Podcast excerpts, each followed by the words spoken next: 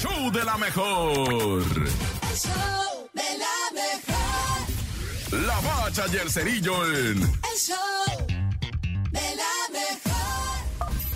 ¡La bacha! ¡La bacha! ¡La bacha! ¡La misma bacha! La bacha, la bacha, la bacha. Primeramente, ¿verdad? Se confirma que el Querétaro y el Toluca se jugará con público en la corregidora.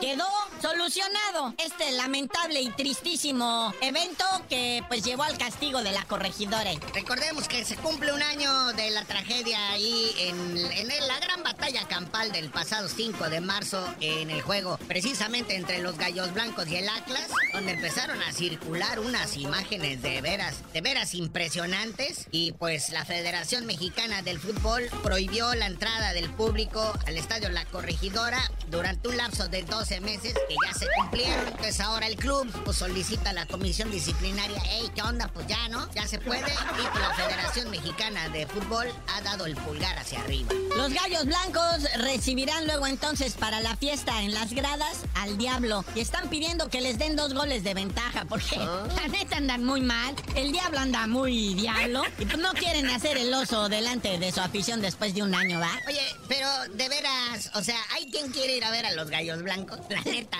Sí, lo que te digo. O sea, los gallos blancos, en- fíjate lo que se perdió la afición. En este año que jugaron a puerta cerrada, el equipo solo tuvo tres victorias, seis empates y seis derrotas.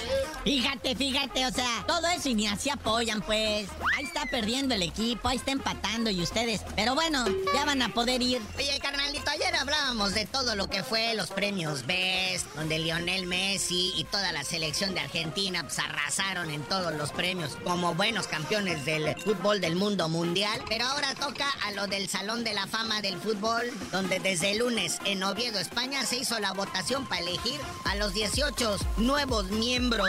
Entre los internacionales figuran nombres como Carlo Ancelotti, actual director técnico del Real Madrid, el Carles Puyol y Samuel Eto'o. Oye, muñeco, vamos al box. Tenemos nueva estrella. Y es nada más y nada menos que Saúl el Canelo Pérez. Naya. ¿Qué les pasó en el portal de Azteca Deportes? ¿Cómo que Saúl Canelo Pérez? Chale. No, no, no, pero luego ya acá bajito en la nota, ya corrígeme a Saúl Canelo Álvarez, que va a pelear en el Estadio Jalisco, todo parece indicar. Ya tienen lista a la víctima, digo, el contrincante. Sí, será el gobernador Enrique Alfaro. Ah, güey, va a ser un británico. Ya sabes, estos británicos que nadie conocen, pero ponen videos ahí. No, no, es que noqueó a otro inglés, a un escocés, no sé qué. Y viene el canelo y les pega una tunda. Sí, mejor con Alfaro. O un ruso, para que se ponga más interesante. Es que el canelo le tiene miedo a los rusos.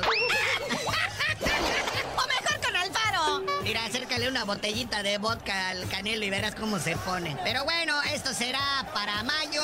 Y dicen, oye, ¿para cuándo la revancha con el Bibol, aquel que te chentó, Canelo? Y el mismo Bibol ha dicho que a él no le interesa pelear con el Canelo. Él quiere unificar ahí en los semicompletos y quiere enfrentar a Artur Beterbiev, otro ruso. No, bueno, pues sí, la neta sí, ya como que a mí no me mueve así. Digo, sí estaría chido ver al Dimitri Vivol pegándole a alguien, ¿verdad? Porque eso sí lo sabe hacer bastante bien. Pero que no sea mi canelo. Pero bueno, carnalito, ya vámonos. Esto es puro chisme, ¿eh? Ahorita con eso de que no hay partidos entre semanas se volvió puro chisme. Y tú no sabías de decir por qué te dicen el cerillo. Hasta que se aclare la confusión y entiendan que lo que le querían decir es el ratón Pérez Canelo.